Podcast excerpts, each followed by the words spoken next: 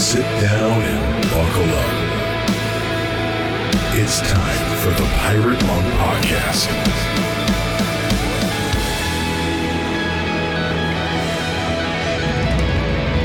Welcome to another episode of the Pirate Monk Podcast. Hey, I'm Nate Larkin here with my good friend and yours, Aaron Porter, for yet another episode of the podcast. I'm wondering, Aaron, have you looked into the mailbag recently? I haven't checked it. Have you? I, I have, but I want to know where are you at your son's right now? I am. I am still in Florida. We have moved from the Airbnb where Allie and I spent a glorious month across the street from the beach. A little too soon to come home to Tennessee because my youngest granddaughter has a birthday next Monday. So we're going to stay until that seventh birthday so we can be here for the party. And then we're going to head home. I'm ready to get home. Ready to well, get back hey, to Tennessee. and you've got a good enough internet that A, you're on today, and B, Yeah. you can hear about half of the words I'm saying. So awesome. Yeah. yeah. Still a little glitchy, but this is better than the internet at the condo. Uh, it may be that I'm, because I'm at the far end of the house, the signal isn't super strong here, but I'm trying to, there's a lot of activity in the house right now, and I want to keep it quiet for background noise. So, listeners, if Nate responds in a way that does not relate at all to the previous sentence, that's why. He's just trying to guess what half of the sentence was. yes, that's exactly it. That's how it will go down today.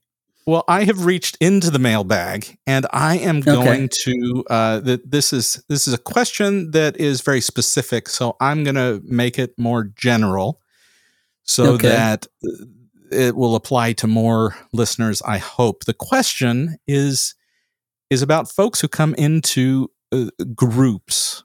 Could be virtual, could be in person, and they are struggling to follow the protocol. It might be crosstalk. Um, it might be someone that comes in and when they're doing their sharing time, it becomes more of a sermon where they're talking about what we all need to Mhm. know, or possibly they use a lot of we language, which we try to stay away from. For those of you that are in groups, we try to say I and speak for myself and not we as a whole. We call that weeing on Mhm. each other, and we try not to we on each other. We're not that kind of group. So this question is how do we how do we deal with that? Because we want to be gracious. We want guys to come in where they're at, and maybe that's just the way they've always done it. While at the same time, we want to keep the group feeling safe and help them Mhm. to kind of enter into the flow of what is this group. So what what do we do when that is coming up in our group so that we don't hurt the other person but kind of preserve what the intention of the safety of the group is? Well, um, I think the one thing that we want to avoid as much as we possibly can is shaming the person who's behaving in an inappropriate way. Uh, it just really does not work to shame people into better behavior as a rule. And very often it is shame that's been driving their maladaptive behavior to begin with shame or fear or some other you know deep emotion so I would say, first of all, let's, unless it is completely unavoidable, don't confront the person in front of the group. Uh, and if that means that for this week, we're going to kind of take a bullet and we're going to sit through a sermon nobody wants to hear, just so that in the meeting after the meeting, somebody can take him aside lovingly and explain to him what he could have done better, um, then that's the price we'll have to pay. That's been, uh, and now, when if a guy does that repeatedly week after week and is not picking up on the cues or the clues or is not responding to, uh, you know, instruction, correction, reproof that's coming privately, you know, then it gets then it gets harder and stickier. But I, frankly, what I have found is that guys will respond to a private conversation and change the way they behave in the group, you know, week by week. That's what I've seen over the years. So there's two other pieces. One is that's a huge part uh, or benefit of the meeting after the meeting that we hope all guys are doing with in-person meetings. When we skip out on that, we skip mm-hmm. out on those conversations that help us grow and really become friends with each other. But if guys are on the virtual mm-hmm. meeting, the meeting after the meeting is really yeah. Slack. And so that is a place that you can have a conversation. Mm-hmm. However, a, a, private Slack conversation with a person is devoid of all uh, nonverbal cues that you're not upset with them or angry with them. And so we really need in both situations to have good language, which often starts with asking permission to say, Hey, I've, I've been thinking about something and can I have permission to, to give you a thought of our times in the meeting together? Something that gives them a chance to say, yes, I give you uh-huh. permission uh-huh. to give me this information. Like that alone yeah, goes yeah, an yeah. awful long ways. But we have to be extra careful when we're writing you got to pour extra syrup on those pancakes. oh, is that, that, true? that sound like a southern idiom? I don't know. Making the shit. Yeah, up. congratulations, but, congratulations. You're, you're, starting to uh, you're starting to adapt to your new environment. That's great. it should have been like more butter on some biscuits or something. But anyways, uh, yeah, I, I, think it, it is it is a lot like sous videing meat. You got to put about twice as much seasoning on it when you're writing on uh-huh. Slack and having that uh-huh. conversation, uh-huh. or else you're going to lose all flavor of love.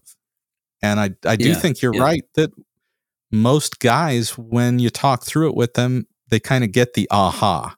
Oh, yeah. man, I didn't even notice I did that. Okay, I'll try.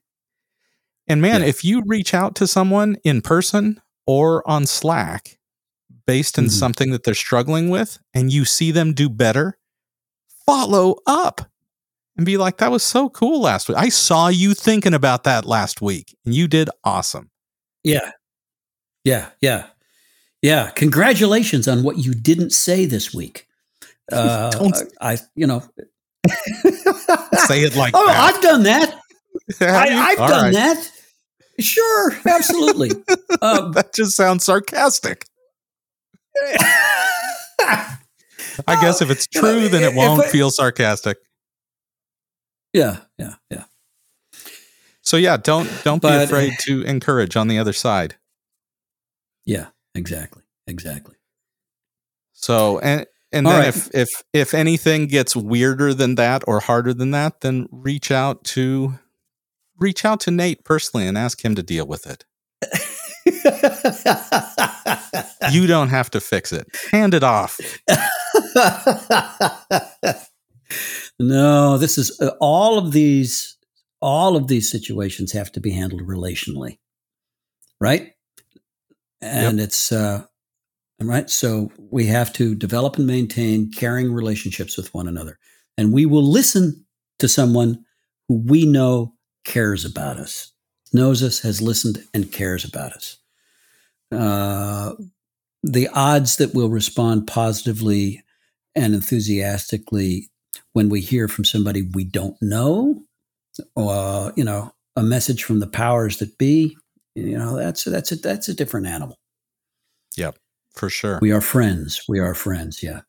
Well, speaking of developing friendships, I think can we try to find someone to come on the show to speak a little bit about how they develop friendships? Nate? oh, I don't I don't think there's anybody else in the world who is doing it at all like Samson Society does. There's nothing anybody could do that would uh, uh, teach us anything we don't know, replicate anything that we're doing. Hold, hold on. Let me get my I think Rolodex. We're completely unique. I'm, I'm getting my Rolodex out. Hold on, shuffling through. okay, I think I might have found someone. Uh, listeners, hang on a second. We're going to try to get him on the horn here uh, and and see what we can learn about developing authentic, vulnerable friendships. So we'll be right back when we're done doing that.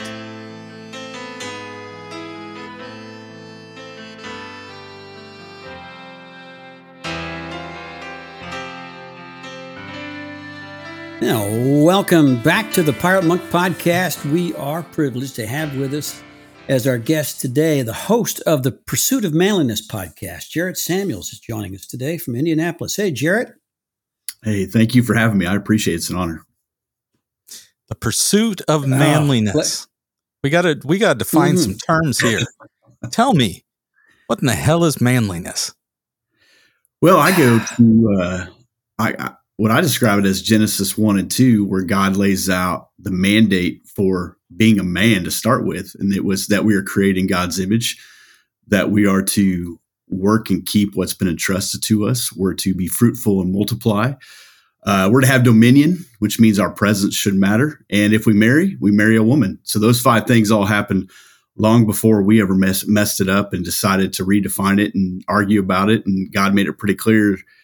And uh, those are the non negotiables, the way that I see it. So, okay, I'm totally going off of the direction we just said we were going. So, anyways, what what have you found since you've started working in this area are the things that derail mm-hmm. men's concept and personal ideas and feelings of manliness in their own lives? I think there's a couple things. One would be the way we view God, our creator, is often reflected in how we viewed our dad, if we had one or not. And so we put the attributes of our earthly father on our heavenly father, which really isn't fair to either one of them. So for some guys, they feel like, you know, my dad was never there. He's abusive. He manipulated. He whatever. They put those attributes onto God, and we realize that's that's not who God is. And so that, that we need to have a more accurate understanding of who He is, and we get that through the pages of Scripture. The second thing, which I think is pretty closely tethered to that to a degree, is all men are far more insecure than they will admit. You know, I used to give a, a, you know a hard knock on ladies and you know their bible studies and their emotions and all this. And what i found is men are just as emotional. We're just as all those things that ladies are we just project it quite differently. Where ladies might be a little more expressive about it guys are a lot more passive aggressive about it. So all guys have insecurities. All guys have broken bones that didn't heal right. We all have ways that we've been let down ways that our pride and ego has taken a hit ways that we thought we would be better than what we are we measure ourselves all the time, which is an endless game. There's a it's a no-win game to measure yourself. So I think those two things, I think struggling to find an accurate picture of our creator and realizing that we do have insecurities and but every everybody does. Mm. Nate, I'm giving a pause so you can jump in because I can keep going. that is So can I. So So- so so okay. So good and so good and so true that uh, uh, you know your description of the human condition. You know, I think we try to differentiate ourselves from the opposite sex more than God does. I will tell you this. Uh, Aaron and I shit canned a uh, podcast yesterday before we even did the interview. Because shortly before the interview was supposed to start, we finally read the promotional material that came with the approach when the guest was pitched to us.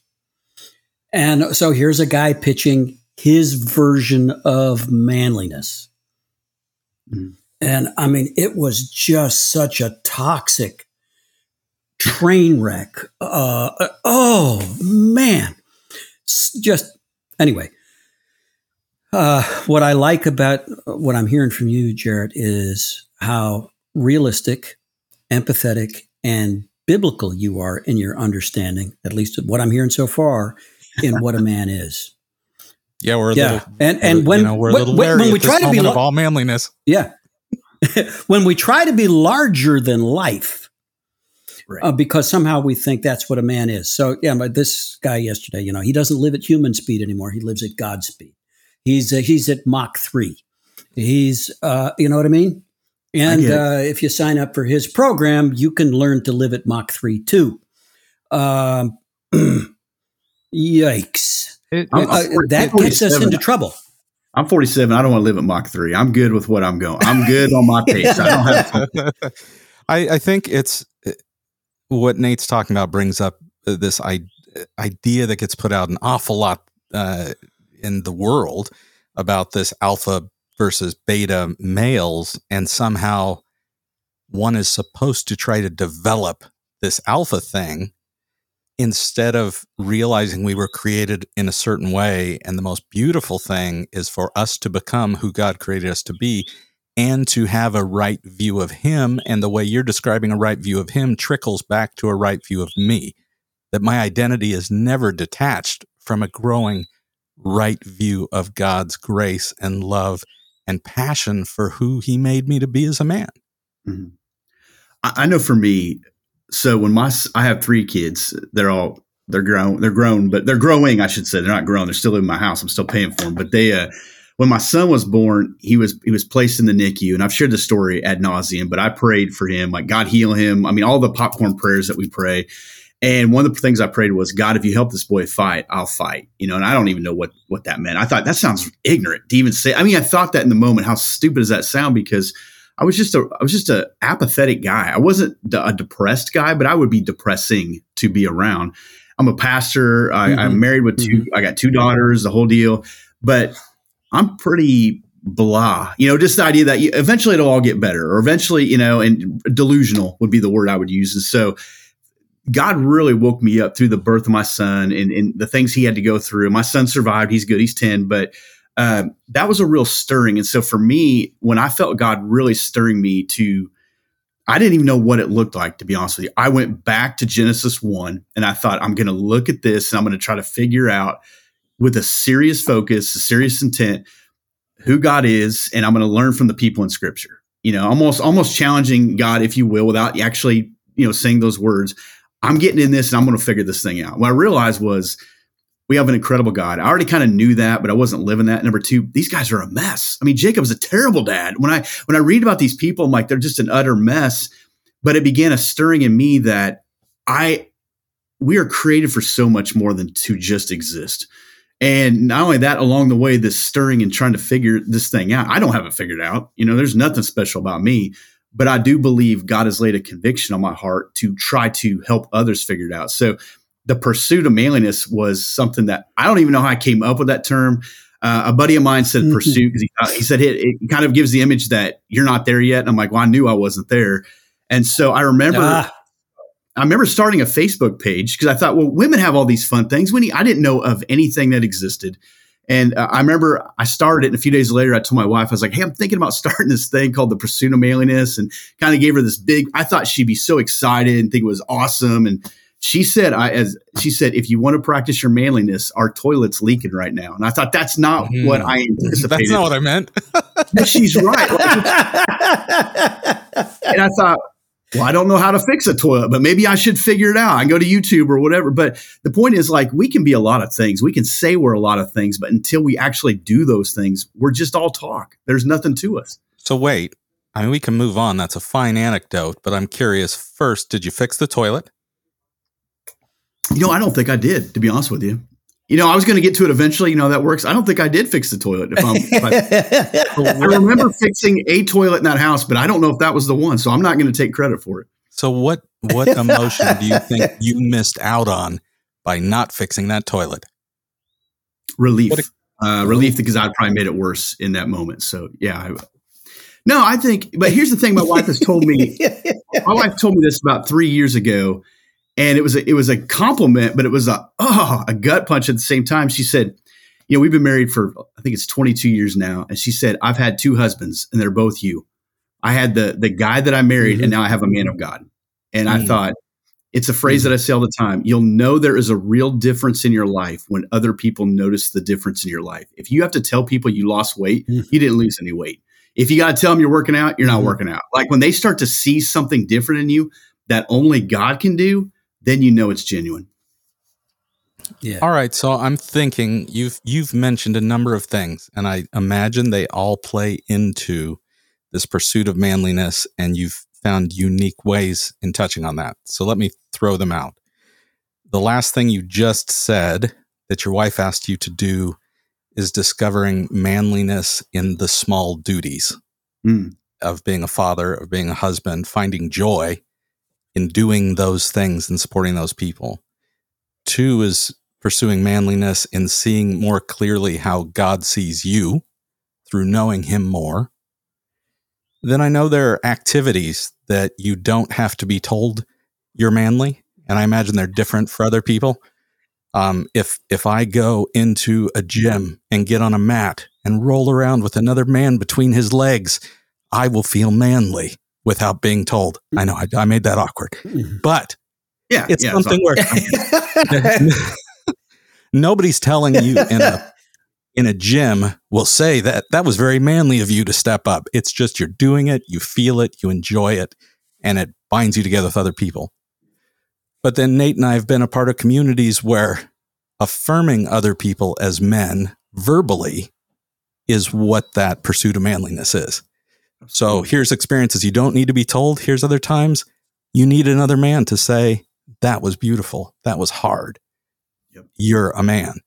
So you've got like the duty thing, the Yeah. God identity, experiences that don't require words, experiences that do require words. How is how has this all come together in you helping other men find that? for for me, I think it, it's two words, and I used one of them earlier. But I'm a big person that I'm a I'm not a big person. I'm five eight, but I'm a big believer in presence matters. So sometimes your presence needs to be words, sometimes it's actions. If I walk into a room, if I walk into wherever you guys are, let's say leading a a, a conference on something, I don't need to be the speaker. I don't need to be the sound guy. Mm-hmm. I can be the guy taking out the garbage. I can be the guy that sets up chairs. I can be the guy that doesn't say anything to anybody. I know because of my identity, who I am creating in God's image, that I don't have to tell people or, you know, try to, but there are times like my daughter, she has a boyfriend, they have friends that come over. Oh, I'm going to be present. I'm not going to sit on the couch and eat pizza with you like I'm 18, but I'm going to be present because presence matters. So, first of all, I think you have to be present. And so that means when I come home, my presence matters. I got to shake the dust of the day off in the garage and say that that junk can't come into the house because I did that for too many years. And the second thing is, I think we have to take responsibility. So I have a wife and three kids. I'm responsible to them, for them. I provide for them, whatever. If I lead a discipleship group, if I lead, you know, a church or a ministry, I'm responsible to those people, not necessarily for those people, because I can't make anybody do anything. And so God's Mhm. called us to make disciples and teach and do all these different things. But I can't, I, I don't want to manipulate anyone into behaviors or anything like that. So to me, I'm a big proponent for your presence matters wherever you're at. When I go to a ball game or whatever, that matters. And number two, I have to take responsibility. You don't have to be alpha male. I don't work out. I don't do that. I'd die if I rolled around on a mat with someone. I don't have no desire to do that, but maybe some of the things I do, another guy says, I don't want to do that either. That doesn't make either one of us less of a man. Right. What, what makes us less of a man is when we start punting on our responsibilities or we start deferring things to other people that we should be doing ourselves. I think that's when it makes you less of a man. Let's unpack that for a second. Mm. The difference between being responsible to and being responsible for is insanely important because if I take responsibility for someone, I start trying to control their behavior because their behavior reflects on my identity. Mhm. Yes. So, Nate, what do you hear? I know we've talked about it in the past, but it's been a while since we've talked about responsible to versus responsible for. What does that mean to you, especially coming from your church past and pastoral past, where you're definitely supposed to be responsible for everybody else? Yeah, yeah. Well, I think this comes into focus in the Samson Society, for example, in the Silas relationship. Hmm. Um, and we make it really clear up front. The Silas is the guy who's walking with you for the stretch of the road, and he's going to be there. You can depend on his presence. Uh, but he's not an authority. He's not an expert. He's not a guy who has all his stuff together. He's a guy who will be there. He'll remember the things you tend to forget, ask the questions you tend to avoid mostly what he's going to do is remind you who you really are and he is going to benefit from this relationship as much as you are um, what happens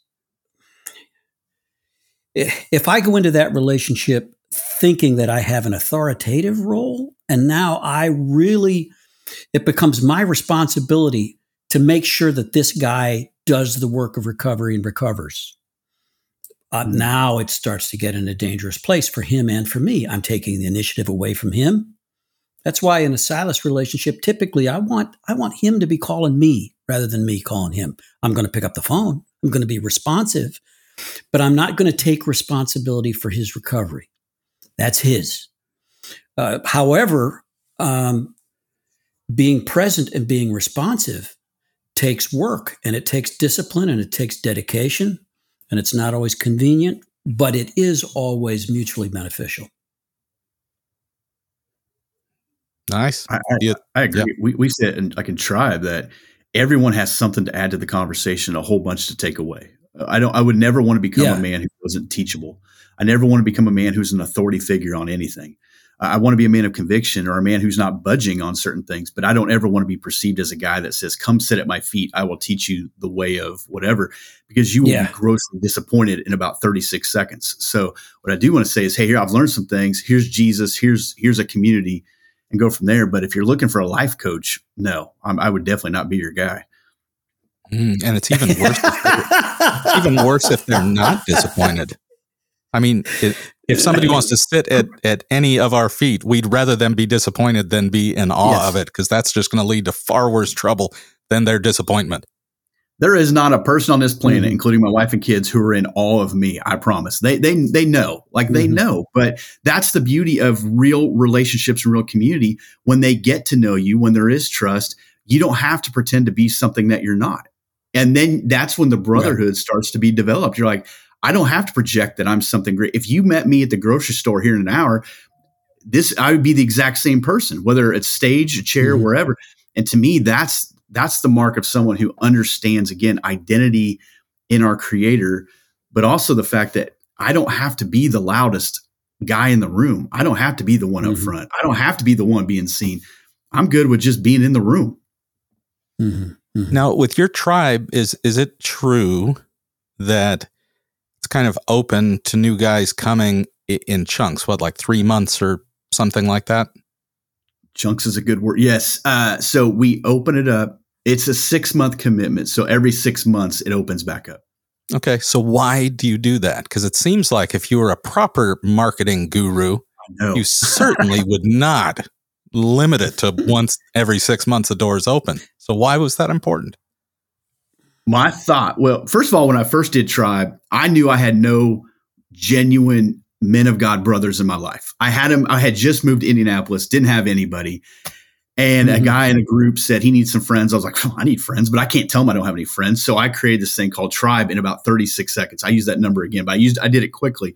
We had 10 guys, we did it for free, and six of them quit in the first month. And I said, Well, this isn't going very well at all. So uh, we are down to four guys. I said, We scrapped it after five months. So then I started, let's do a six month commitment. My thought process was it was long enough for you to start to see some growth, but not too long that it would just become, you know, like an endless cycle. Because you're right, from a marketing standpoint, you have them sign up and then maybe they never leave or however you want, or do it monthly or whatever.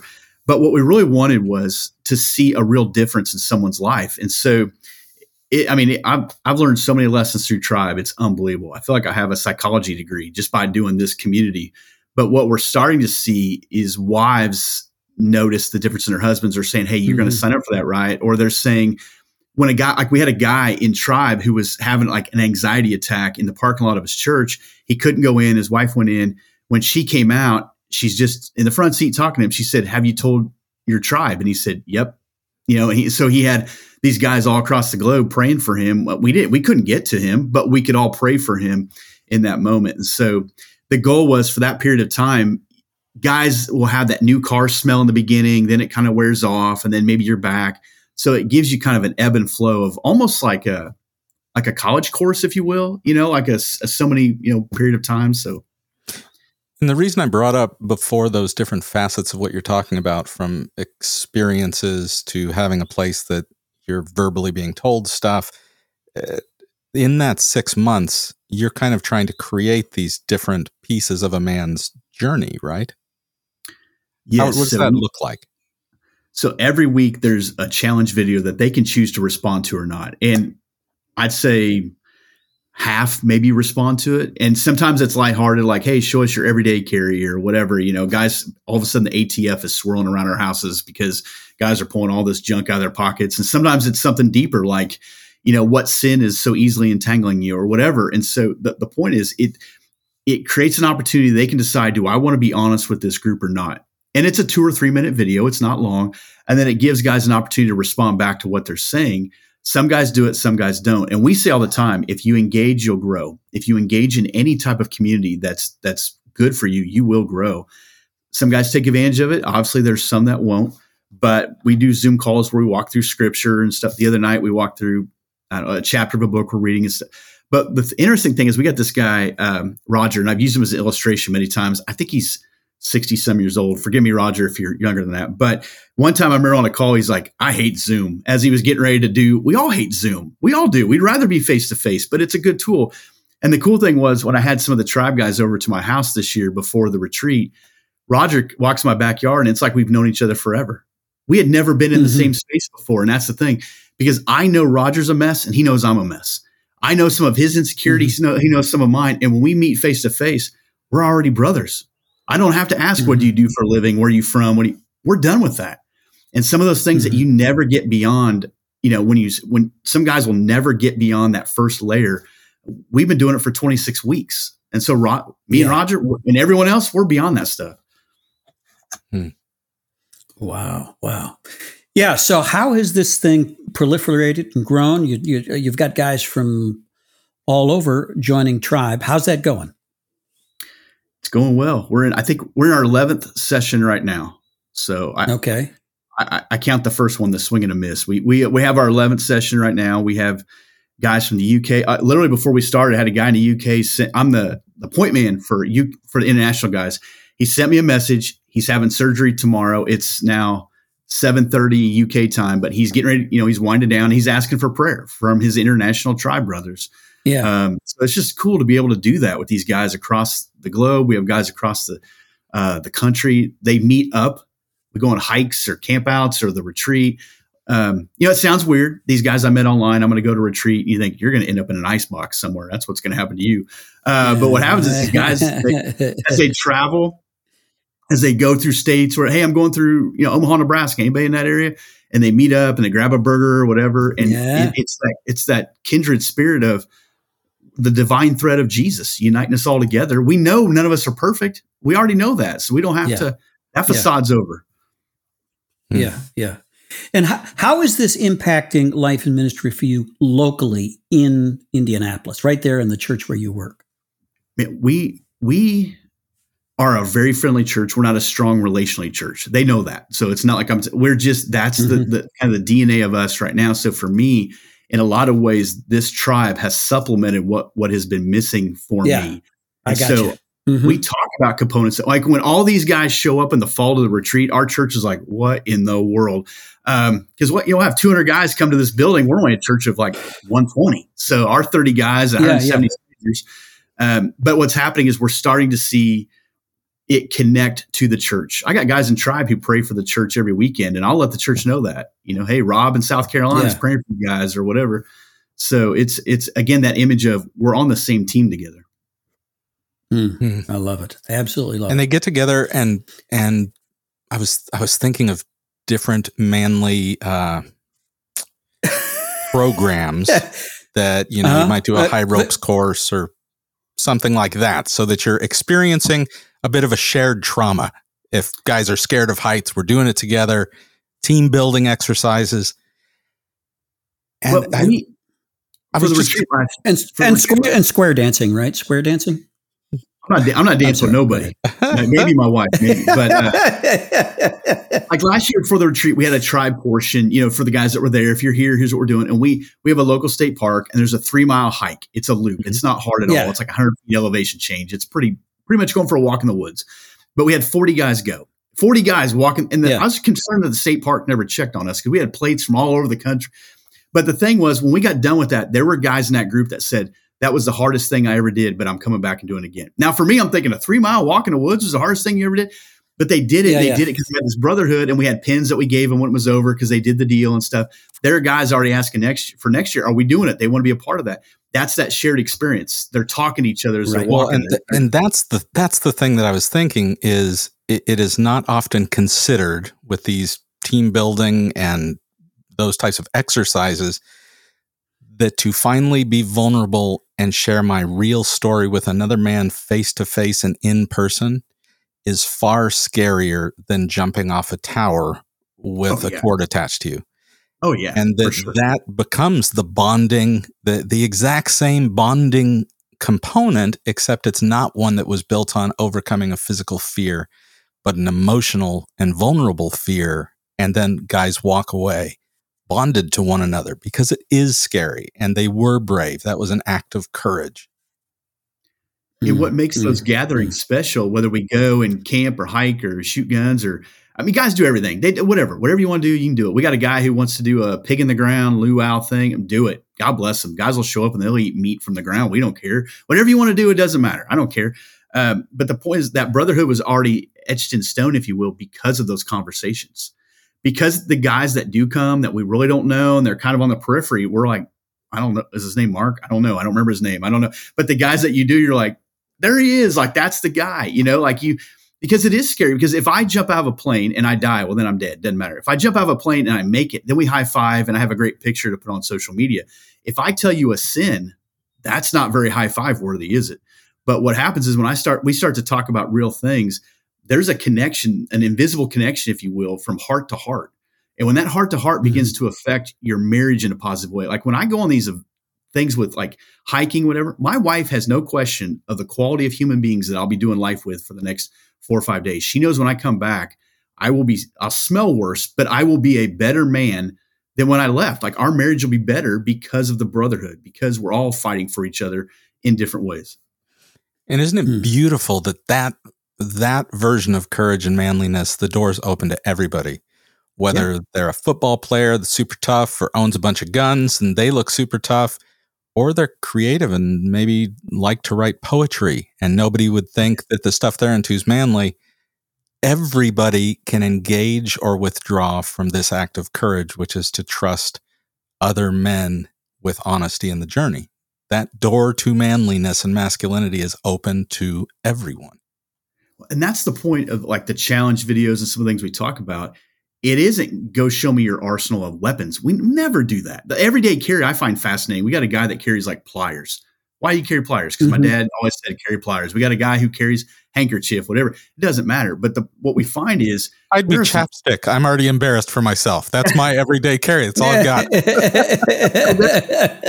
what you find is there are some fascinating human beings out there who do write poetry, who do write books, who do, you know, love landscaping or do wh- whatever it is. What you have to do as an individual is also get beyond your preconceived idea of do I measure up? Because there are mm-hmm. some guys that no matter what you say, no matter what you do, they can't get beyond their insecurity of I don't know if I measure up or not. Listen, I said, I'm 47 years old. I'm married for 22 years. I got three kids. I'm done measuring up against other guys. That's over. I don't have to do that no more. I don't care if you think I'm too short, too tall, too ugly, too gray. It doesn't matter. All it matters is I'm going to follow Jesus and I hope my bride can, continues to love me. That to me, those are the things that matter. Along the way, I think we're building a brotherhood of guys that shouldn't be. I tell them this in the beginning. This is not eHarmony. We don't care what you look like, what you sound like, what you, it doesn't matter. All we want you to do is be honest. And if you're honest, you're going to find a brotherhood here. Well, that's Ugh. easy for you to say. You've got a ZZ top level beard. So, I mean, you can't go shaving. That's how wrong. this happened. Uh, it's, isn't it great, Nate, listening to the other, the other communities that are Oh. walking in this? Oh, this is just awesome. You know, to talk to talk with a guy about a community that has, you know, that we share DNA with. It's the same. It gives me confidence that we've all heard from the same source. We're all drawing from the same well. We're hearing the same voice. We're doing the same stuff. Uh, that's how but I- you guys, that's how I felt reading your book because I thought you got these guys face to face. And isn't Yeah, that yeah. the ideal ideal picture is face to face? yeah, And so Yeah, we tell them we couldn't get you guys on the same room on a Tuesday night at nine o'clock, but we can get you on Zoom. And you can be, you know, doing the dishes or you can be whatever and you can connect with us. And we're going to redeem technology for good. But ideally, we want you to be in a church. We want you to be in a men's group. We want you to be in a small group. You got to have like, you got to have face to face too.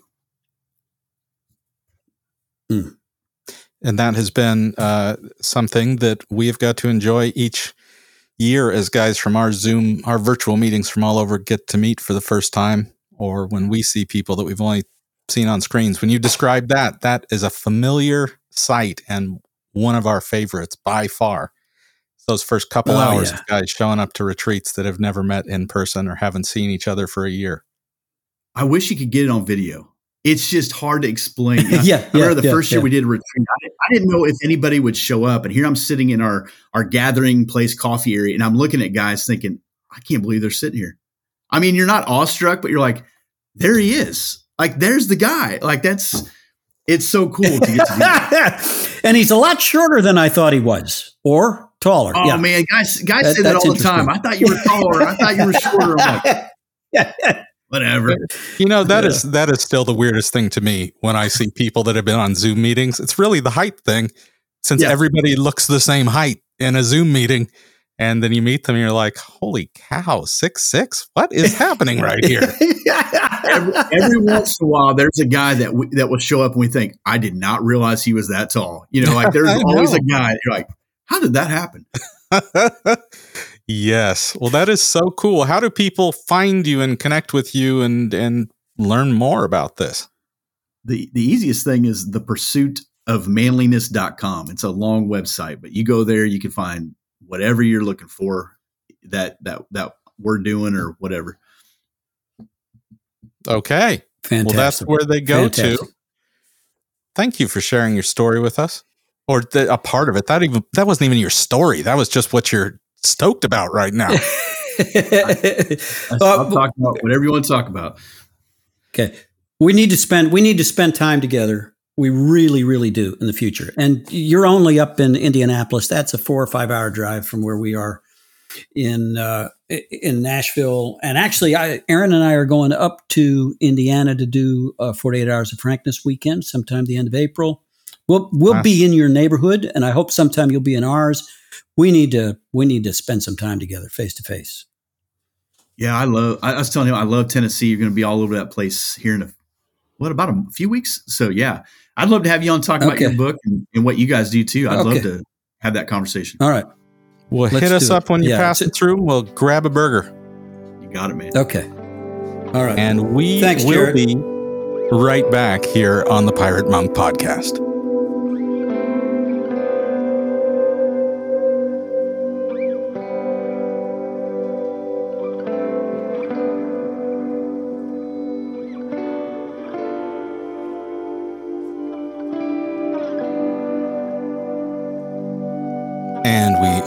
Back on the Pirate Monk podcast.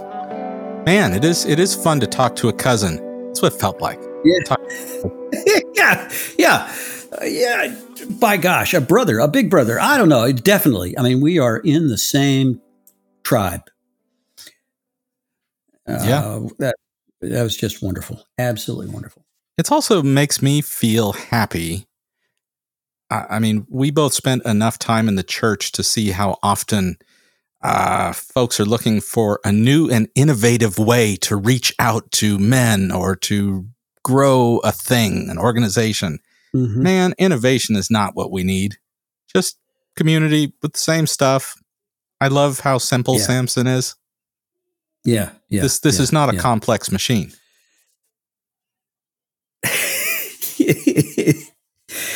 yeah, I, yeah. I, you know, when Jesus called his friends, and and that's what he he he at one point reiterated to his disciples that he had called them friends. This is how I think of you.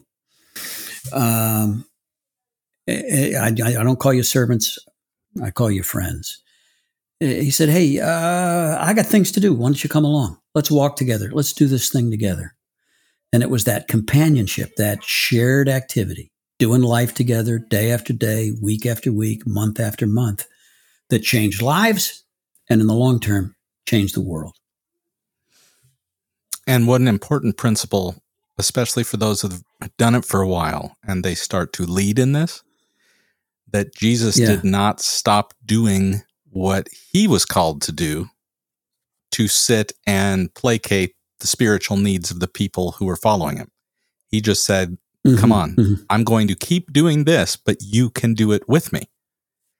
And I Yeah, think yeah, that yeah. is something that uh, I certainly have seen in the church where people are like, Will you stop and counsel me? Will you stop your life and just focus on me? And that's how I will grow spiritually? It's like, no, it's not how you're going to grow spiritually. You coming along for the walk with somebody else who's walked a little farther, just someone older, someone that has some experience. Just Yeah. walk with them. So it's simple. Well, I, it's I- beautiful. Mhm. Go ahead. I do like that Jarrett and his guys do so much uh, on the road, walking. Uh, he Mhm. mentioned to us that he'll be in Tennessee in just a few weeks doing a hike out Falls Creek, Fall Creek Falls with a bunch of guys. You and I have got something in the works for uh, uh, June of this year. We're going to go for a walk in England. Um, so much I have learned walking with other guys. It, it's amazing. Sometimes at the front end, you know, people are looking to me to be, you know, the all knowing, the all seeing, the teacher. It- that doesn't last very long. You get close to me for very long and you see, uh, you know, how really, really uh, flawed and human I am. And now it becomes mutually beneficial, this walk that we're taking together. We learn together as we walk together. Yeah. I think we need to have a breakout session for people like you at the annual retreat on how to look like an Mhm. asshole quicker. I could lead that just so easily. Oh, And that way, Okay, you know, that's- there wouldn't be this awkward time where they're like, man, he seems like he has it together. I could teach guys like you how to look bad just a little faster. That's it. Let's make that. Oh, yeah. That should be a part of every leadership conference. Uh, yes. Man, I would I would trust any pastor who signed up for that breakout session at a pastor's conference. Totally would trust them so much more. Yes, yes. Nice. Well, folks, send us your thoughts, send us your questions to pirate monk podcast at gmail.com. Is that it? I said that without confidence all of a sudden. Pirate monk podcast at You gmail.com. That sounds right. Yes. Uh, we'd love Yes, to hear from you. And oh man, Nate, you haven't got to do this the last few weeks. I almost did your closing. I'm getting too oh, comfortable did you? doing you. All right, go ahead. Until next time, I'm Nate. and I'm Frankie. Okay. I want to be Frankie this week. All right. Okay. Uh, and we are your pals on the Pirate Monk podcast. Go, Frankie! The Pirate Monk Podcast is produced by members of the Samson Society. Send your feedback or questions to piratemonkpodcast at gmail.com. Please give us a five star review on iTunes and share the podcast with a friend. For more information, please visit samsonsociety.com.